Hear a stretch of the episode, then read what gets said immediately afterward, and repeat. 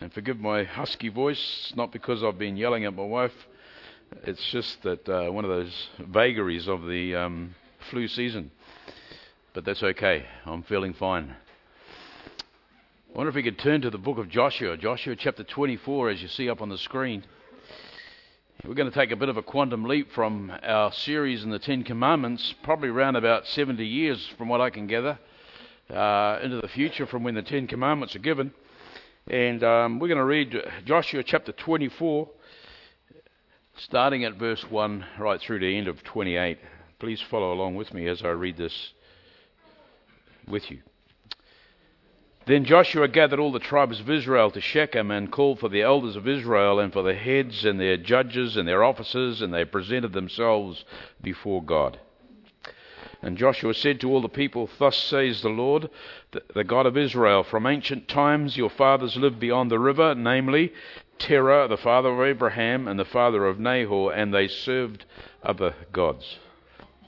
Then I took your father Abraham from beyond the river and led him through all the land of Canaan and multiplied his descendants and gave him Isaac.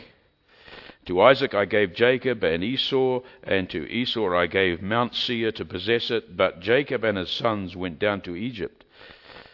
Then I sent Moses and Aaron, and I plagued Egypt by what I did in its midst, and afterwards I brought you out.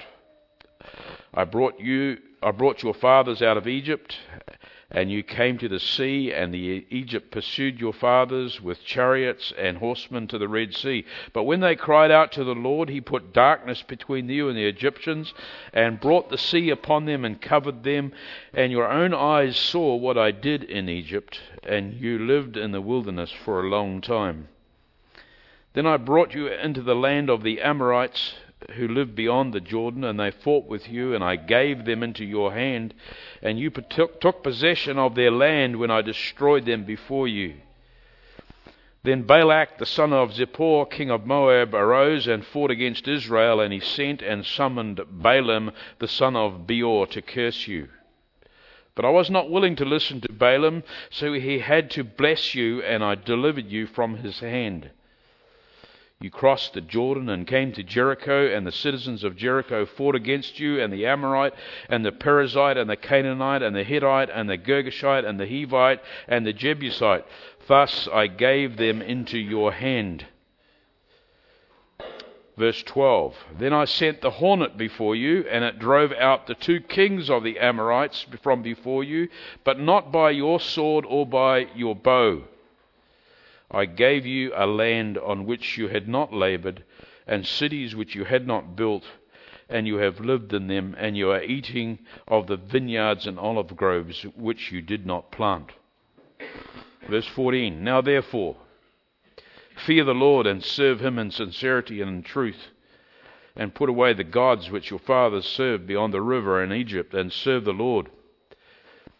If it is disagreeable in your sight to serve the Lord, choose for yourselves today whom you will serve, whether the gods which your fathers served, which were beyond the river, or the gods of the Amorites in whose land you are living. But as for me and my house, we will serve the Lord. The people answered and said, Far be it from us that we should forsake the Lord to serve other gods. For the Lord our God is he who brought us our fathers up out of the land of Egypt from the house of bondage, and who did these great signs in our sight, and preserved us through all the way which we went, and among all the peoples through whose midst we passed. The Lord drove out from before us all the peoples, even the Amorites who lived in the land. We also will serve the Lord, for he is our God. Verse 19. Then Joshua said to the people, You will not be able to serve the Lord, for he is a holy God. He is a jealous God. He will not forgive your transgressions or your sins. If you forsake the Lord and serve foreign gods, then he will turn and do you harm and consume you after he has done good to you. The people said to Joshua, No, but we will serve the Lord. And Joshua said to the people, You are witnesses against yourselves that you have chosen for yourselves the Lord to serve him. And they said, We are witnesses. Now therefore put away the foreign gods which are in your midst, and incline your hearts to the Lord, the God of Israel. The people said to Joshua, "We will serve the Lord our God, and we will obey his voice." So Joshua made a covenant with the people that day, and made for them a statute and an ordinance in Shechem. And Joshua wrote these words in the book of the law of God, and he took a large stone and set it up there under the oak that was by the sanctuary of the Lord. And Joshua said to all the people, "Behold, this stone shall be for a witness against us, for it has heard all the words of the Lord which he spoke to us. Thus it shall be for a witness against you, so that you do not deny your God." Then Joshua dismissed the people, each to his inheritance. And may the Lord add a blessing to the reading of his word this morning. As I intimated, I want to capitalize somewhat on our recent series on the Ten Commandments. Capitalize in the sense that I want to challenge you with a response, or to respond. Because if you read in chapter 20 of Exodus and onward, right through to the end of chapter 23 of Exodus, you would find that God then details to Moses what the Ten Commandments were to look like in the everyday life of Israel.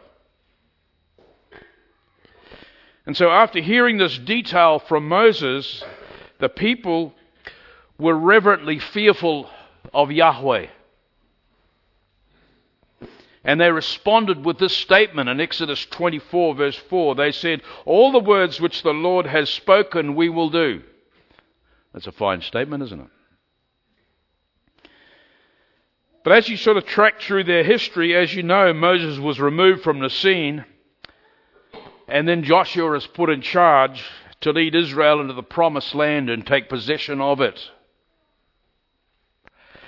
And so the book of Joshua is all about the conquest of Israel as they battle physically and spiritually to possess the land that God had promised them. Now Joshua, being near 90 years old, when he took command of this mammoth task, he lasts until his death at 110. And like Moses, he gives a farewell speech and a final charge to the children of Israel in his closing days. And Joshua's charge to Israel before he died was a charge to respond and to nail their colours to the mast, as it were, as to whom they would serve and give their total allegiance to. That's what it was all about.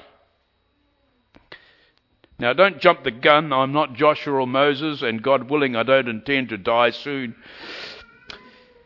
But owing to all that God has given us in Jesus Christ, folks, owing to all the instructions that we have been given, not only in the Ten Commandments, but in all of the Scriptures, owing to all the present and future blessings that we have in Christ and that we now enjoy, I also want to bring a charge or a challenge from God himself, so that you too may respond in sincerity and in truth with words from the heart and say, "All the words which the Lord hath spoken, we will do."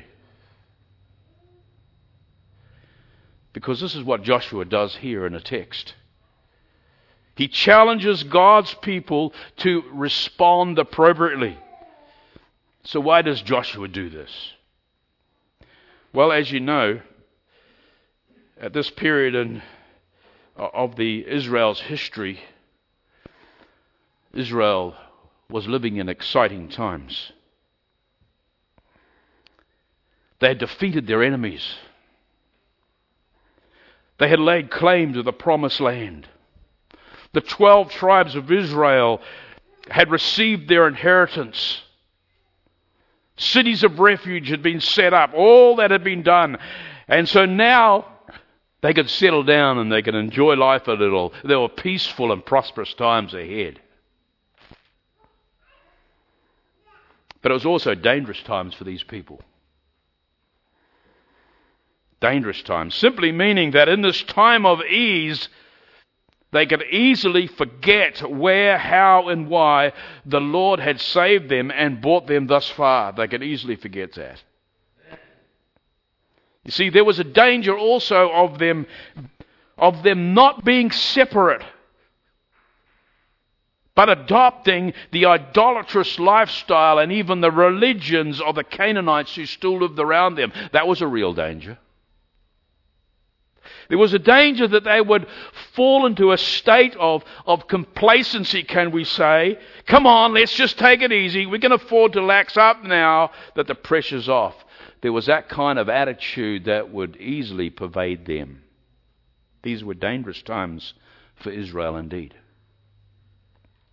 So it is with this background and propensity for spiritual derailment that Joshua stands up and delivers to the people a challenge from the Lord. God wants them to consecrate themselves to Him and His work. He doesn't want them trying to live for Him on one hand and dabbling with the gods and lifestyle of Canaan on the other. He wants undivided and wholehearted dedication or nothing else. That's the clear message of this passage. Folks, like Israel of old, the church too is living in dangerous times. We know that, you know that.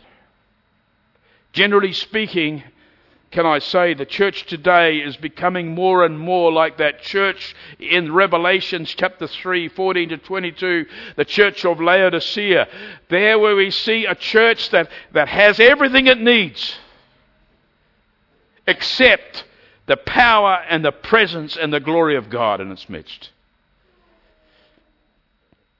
And just as the Lord issued a call through Joshua all those centuries ago for His people to respond with wholeheartedness to the Lord, can I say, He issues a call this morning, the same call to His people on this day. And so let's take some time this morning to look at these verses and heed the call of God to us, each one, this morning.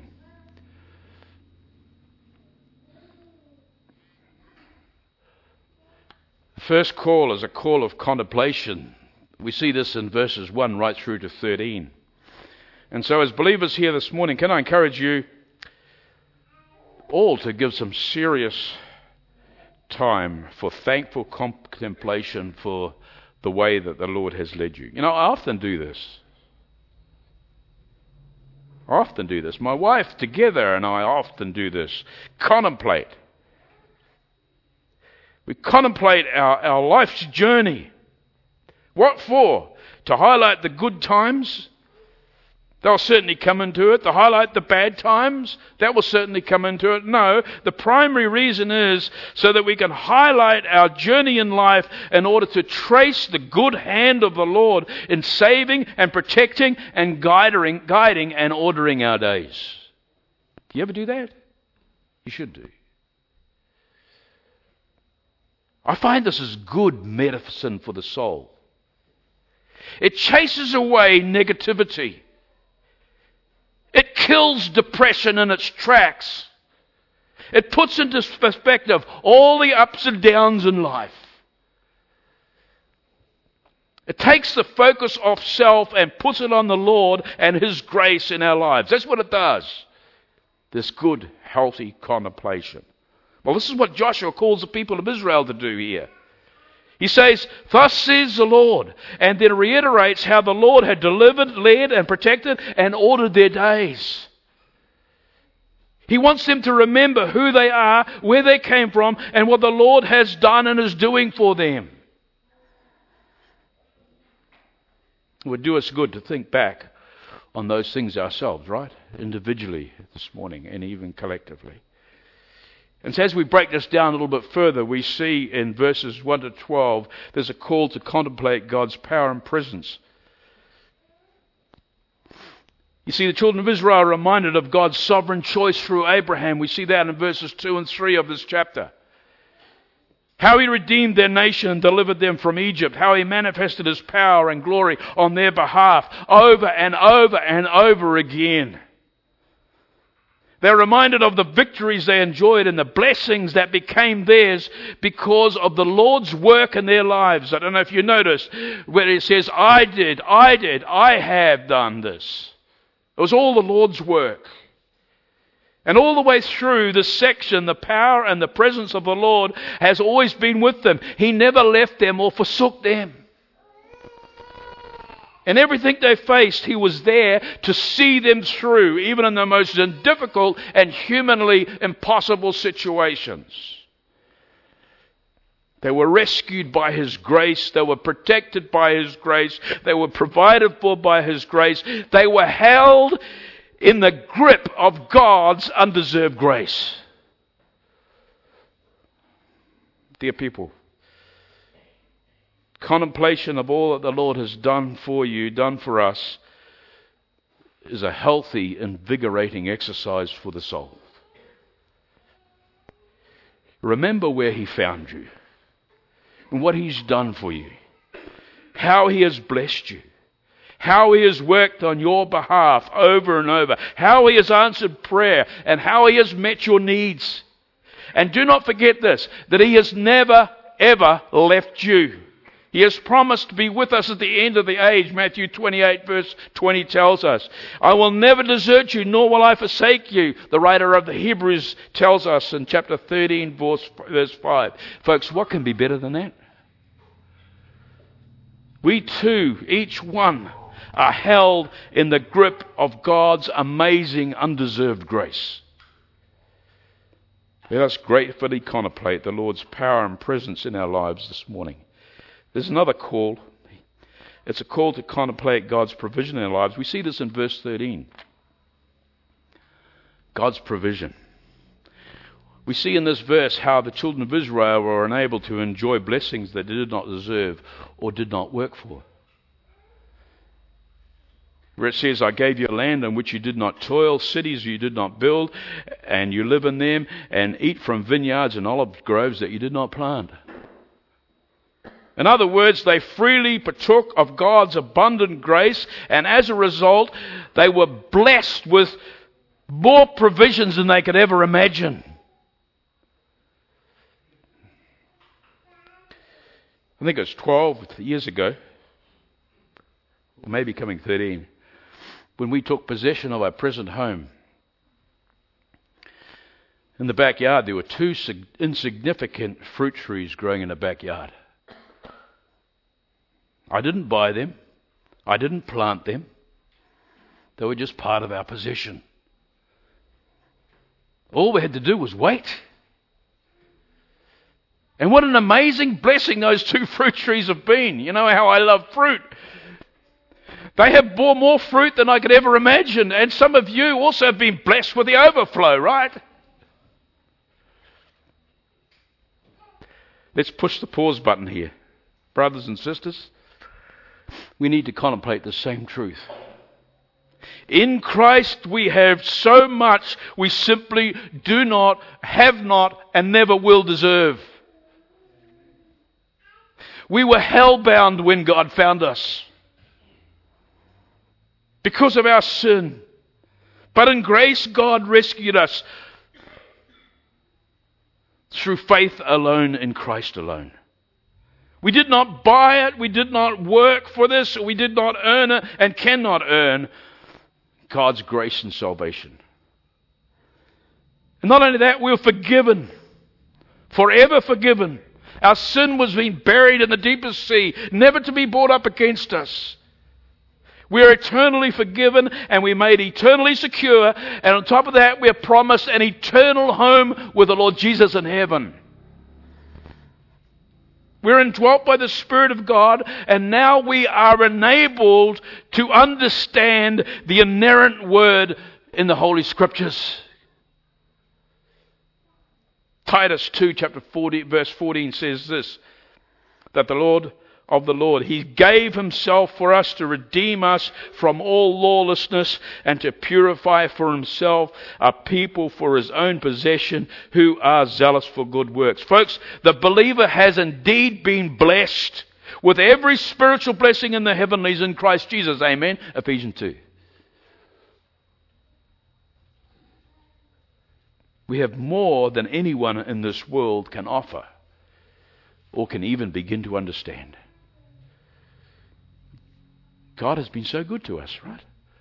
He has been so good to us. He has abundantly provided. Now, in the light of these truths, may I ask with kindness and grace here, why is it? And I ask my own heart this. Why is it, owing to all that the Lord has done and abundantly provided, why is it that we so often have a hard time of simply loving and serving the Lord and identifying who we are and proving who we belong to? Why is it?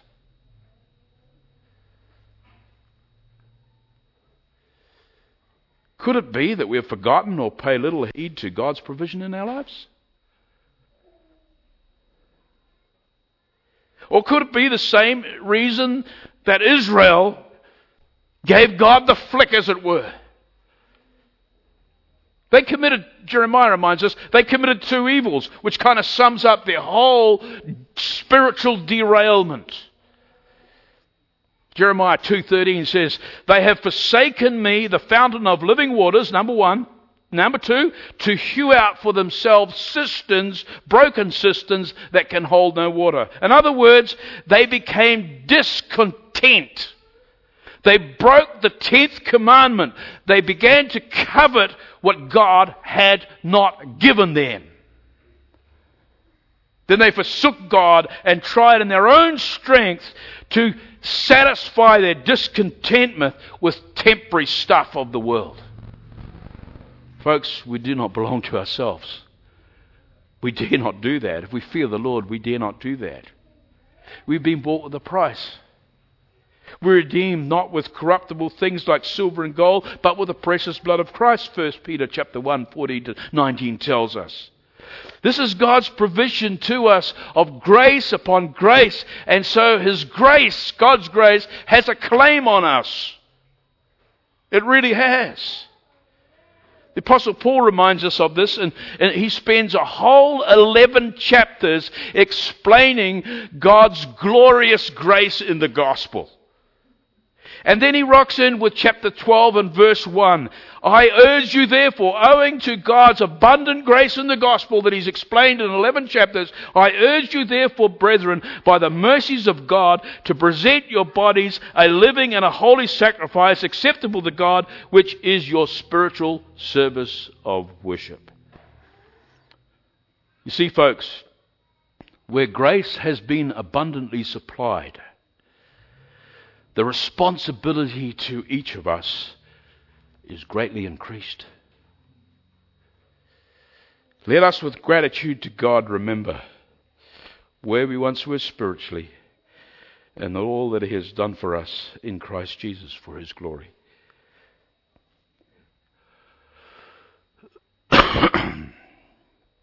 Secondly, there's a call to commitment. We see this in verses 14 to 15. And we see here that Joshua first gives in this call to commitment a challenge with a command. But note that this command has three facets to it, or three parts to it. He first commands them what? To fear the Lord. You see that? That's the first command, fear the Lord. That is, that they were to fear the Lord. How were they to show their fear of the Lord? They were to fear the Lord by being proactive and eradicating anything that competed with their allegiance to Yahweh. They were to get rid of any foreign god in their lives and serve Yahweh alone. God makes that clear, as we have seen recently in the first commandment, right? That he will have no other gods before his face. In other words, he will stand for no other competition. That's what it means. It doesn't mean that God is here and other loves are here, down the list. No. God will stand for no other competition, full stop. They were to fear God by wholeheartedly serving Him alone. Folks, how we need this reminder to us today. How I need this reminder.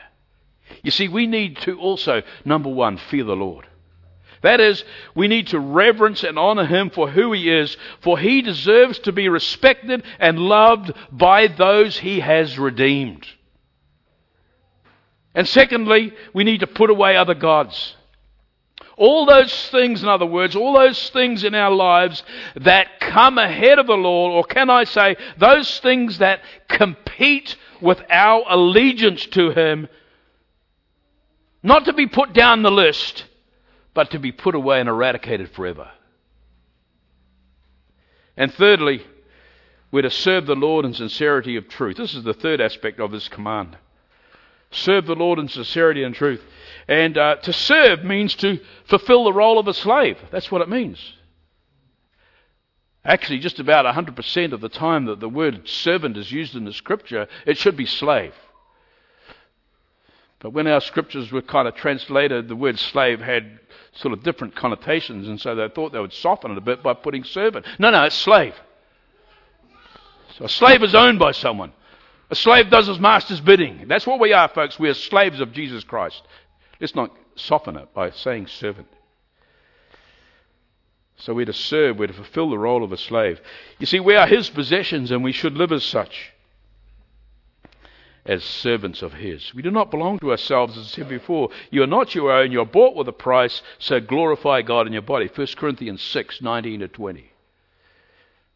Now, the word sincerity here is an interesting word. What that means is wholeheartedly, completely, and with integrity. It's interesting that the English word that we have as sincere or sincerity, it comes from two Latin words that mean without wax. Now, you might think, what on earth has that got to do? Well, if you trace the origins of that word, it was used firstly to refer to trustworthy pottery dealers. And these trustworthy pottery dealers, they sold pottery that was flawless and first class and that didn't have any cracks or flaws in them, that was patched up with wax, because that's exactly what the dodgy pottery dealers used to do. They would perhaps buy pots or make pots, and some of them would be flawed and have a crack in them. And so rather than smash them, they would seal it up with wax and sell it as if it was the real deal. But when the patched up pottery was held up to the light, you know what happened? The wax cover-up was easily spotted.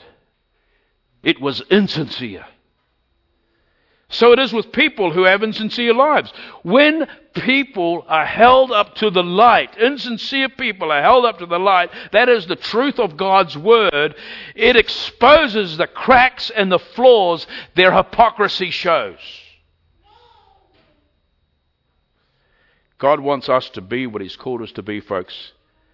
His loyal servants who are sincere and true, without wax. He also challenged it with a choice. He gave them a challenge with a choice. You know, it passes the attention of many who read this section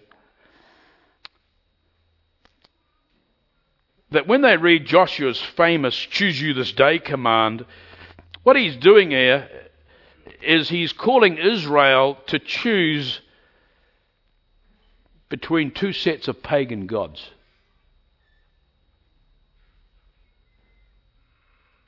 Back up verse 14, just to explain that a little bit. There you will see that the call is to serve Yahweh, right? Very clear. Serve God. And then Joshua puts it to them in verse 15. If that is disagreeable, you see that? If that is disagreeable, in other words, if you're not willing to commit, if you're not willing to wholeheartedly and sincerely with truth and honesty serve Yahweh, at least choose some gods. In other words, if you will not serve Yahweh, take your pick and be a traditionalist and serve the ancient gods of your past, or be a liberal, can we say, and serve the relevant pagan gods of the present time. Matthew Henry, the commentator, puts it like this: you must choose, if not Yahweh, then take your pick from these dunghill deities.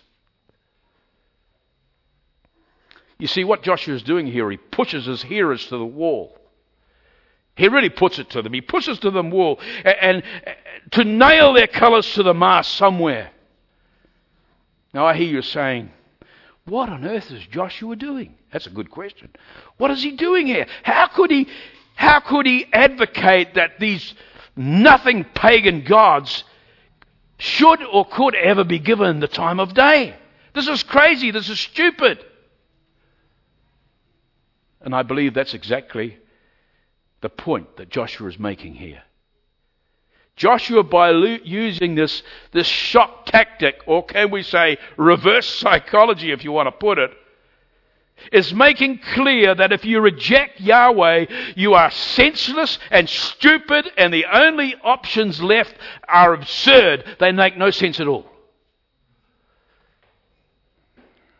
My dear people, the same choice, the same tactics are needful today. Because you know why? There is so much dilly-dallying, there is so much indifference and traditionalism and liberalism in the church today.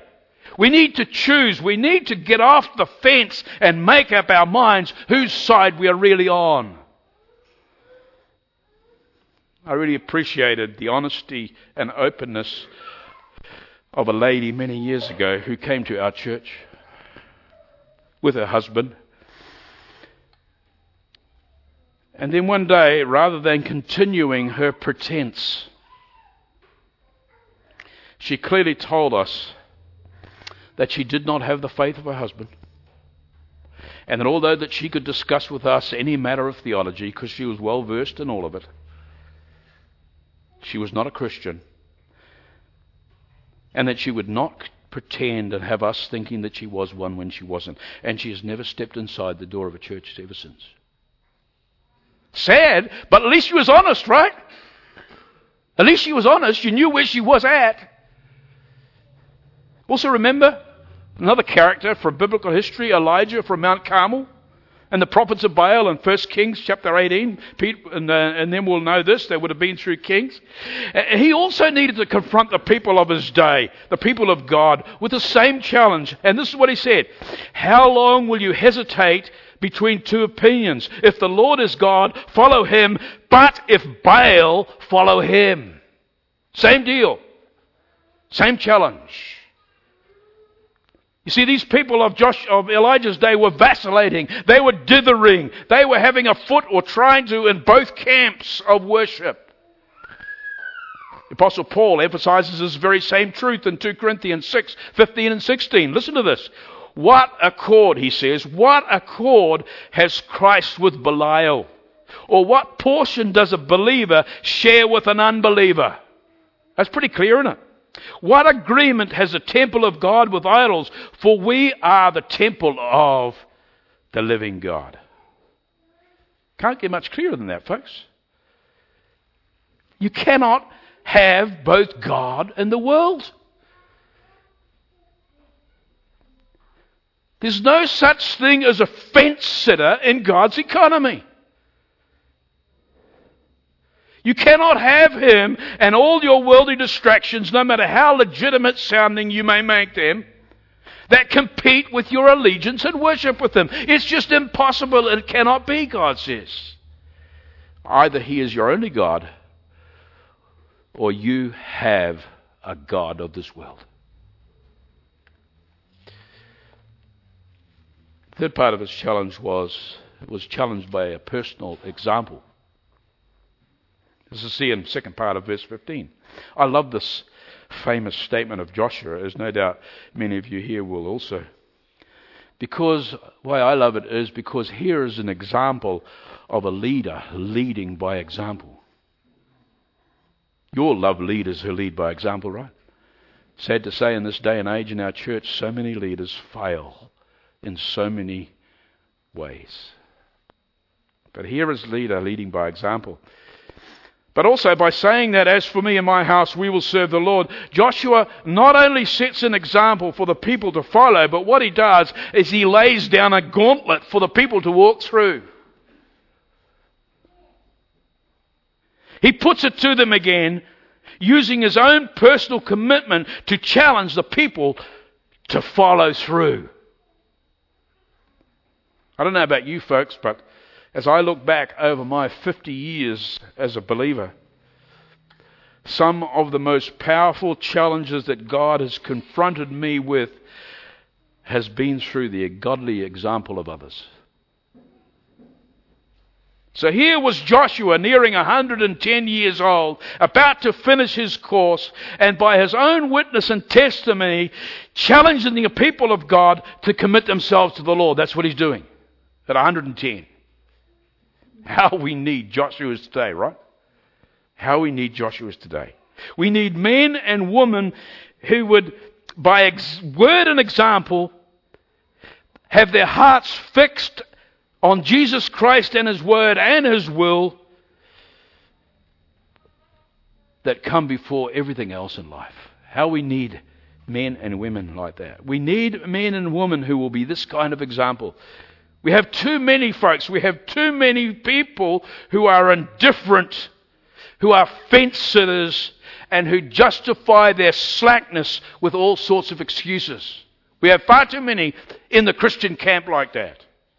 We need Joshuas, we need Daniels, we need Ruths, who, by the way, Ruth was a lady who said, by her word and example, said to her mother-in-law, "Where you go, I will go. Where you stay, I will stay. Your people will be my people, and your God, my God. Where I die, I will die, and there I will be buried. May the Lord, may Yahweh deal with me, be it ever so severely, if even death separates you and me." What a wonderful word of testimony, and her life proved it, folks. How we need men and women who are examples. Now here's the question. Here's the challenge. Don't just look at the leaders amongst this church, because you're all leaders in some area or other. Does my life, ask yourself, does my life stand as a challenge to godly living? Is it an example and a witness to challenge people to live for the Lord? Or does my life mean just a sitting on the fence, and does it only encourage mediocrity and indifference to my family, to my wife, to my husband, to my brothers and sisters in the Lord, to my work colleagues? What kind of witness and example are you to those people in your life?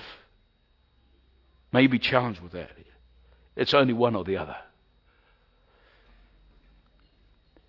Thirdly, we'll come to close on this one. This is our last section. It's a commitment to serve. As we see the response of the people, you know, if I were Joshua here, I would be so encouraged. And not only because they've been listening, by the way, because obviously they had been listening. I would be so encouraged in this. But their response was one of love and repentance and loyalty. We see that in verses 16 to 18. You see, what we see here is the resolve of the people in these verses, 16 to 18. And they assure Joshua that they want to respond to the Lord with faithfulness and to the loyalty to the Lord alone. They assure him of that. What an awesome feedback for Joshua the preacher to receive that day.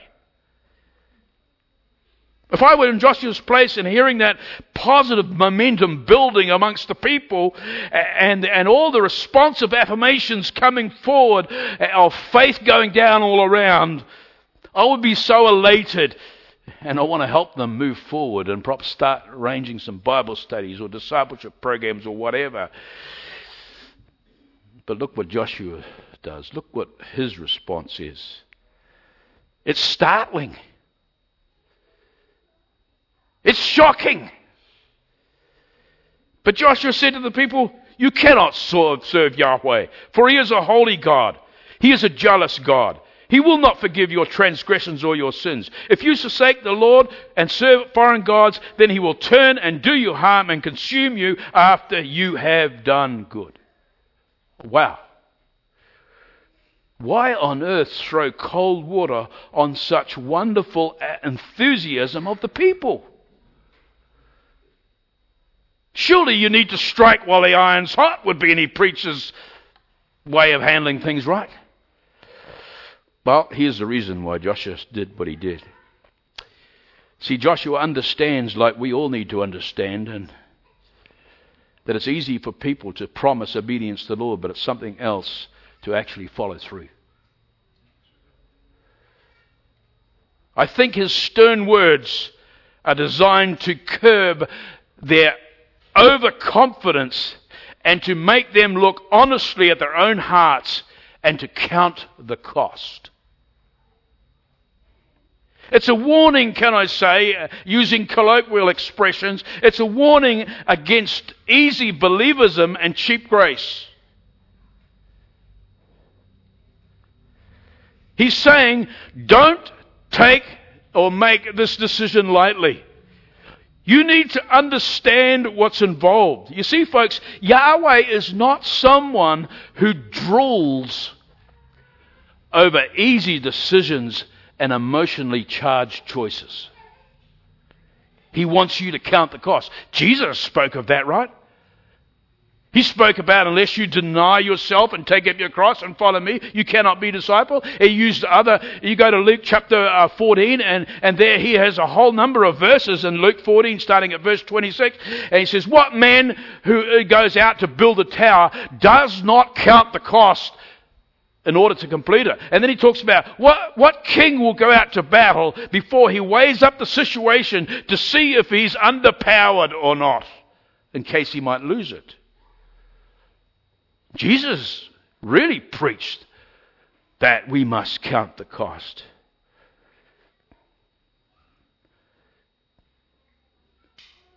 It is a costly thing being a disciple of Jesus Christ, you know that? It costs us our lives. Quoted that verse, we're not our own, we're being bought with a price, we're slaves of Jesus Christ. There's so much that we have to deny. There's so much we have to walk away from. It costs, but that's okay. Joshua even reminds them here that they cannot do this on their own. They cannot just make a decision like that of their own.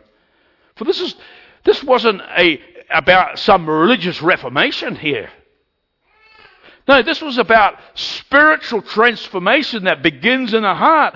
It begins from the inside and works itself out. And it's only God that can do that work, folks. It's only God that can change the heart. We might be able to turn over a new leaf, which is enthusiasm. But God wants more than enthusiasm. And so this is what Joshua wants to stop and think for them to think about. And so the people react with resolute faith to the challenge. We see this in verses 21 to 28. They say, we will serve the Lord our God and we will obey his voice. And so with that public confession, what Joshua does is he leads the nation into an all-out oath of loyalty to the Lord. He leads them out into a covenant ceremony where they renew their love relationship. 3 times in this section, the people affirm their desire to serve only the Lord. And then what does Joshua do? He takes them at their word. It's a bit like baptism, you know. I love the Lord. I want to obey him. How are you going to affirm that? You go public on it. And you testify that you belong to the Lord and are saved and you want to obey him by going into the waters of baptism, wherever the water may be, immersion.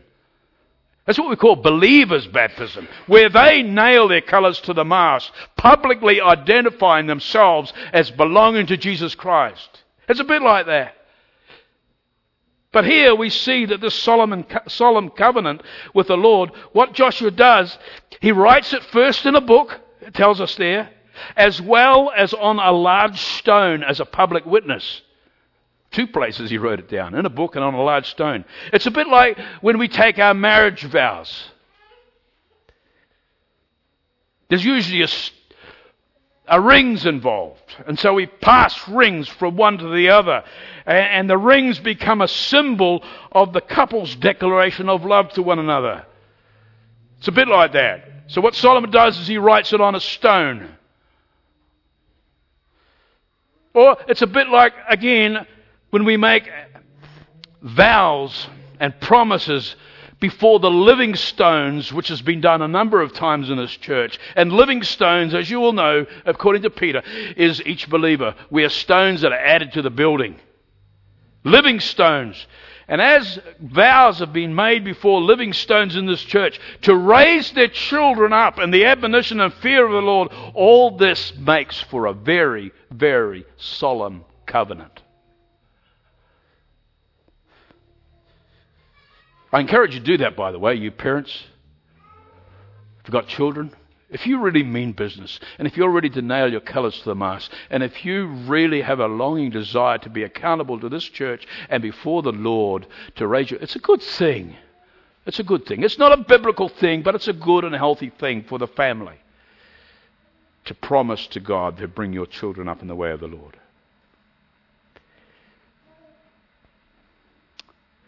So this was a solemn reminder, or a covenant before the Lord, to remind the people that they would never go back on their commitment that they have made to God. Now folks, whether you're a believer here this morning or whether you're not, I don't know. You may be and you may be not. This call is for you to give your life totally and fully to Jesus Christ. Okay? That's what this call is all about. If you're not a Christian, that needs begin right now. Right now, with fully trusting God's word that He has given us His only beloved Son to die for your sin. That needs to begin right now.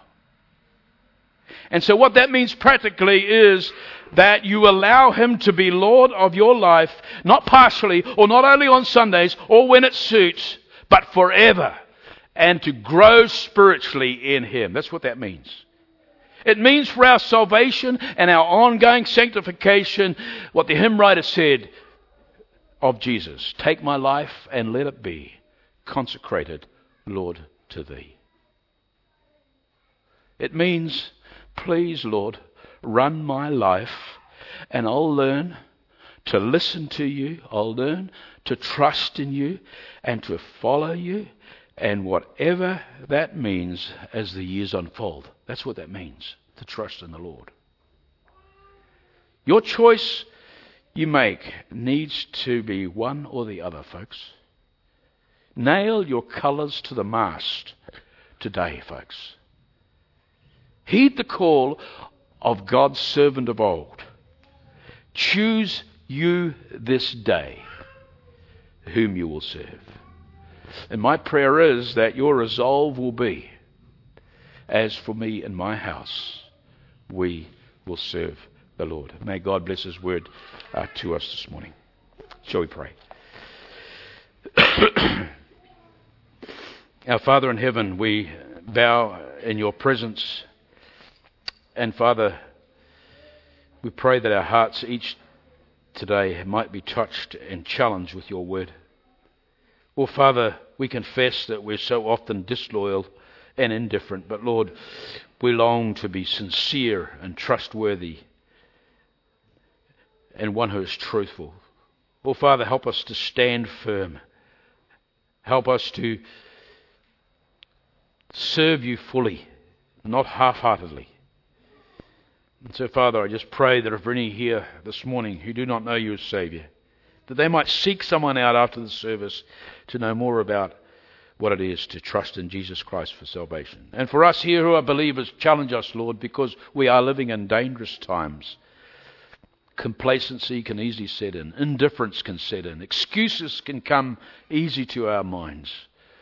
Lord, sort us out, we pray.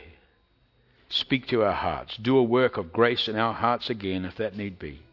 We ask these things in the name of our Lord and Saviour Jesus Christ. Amen.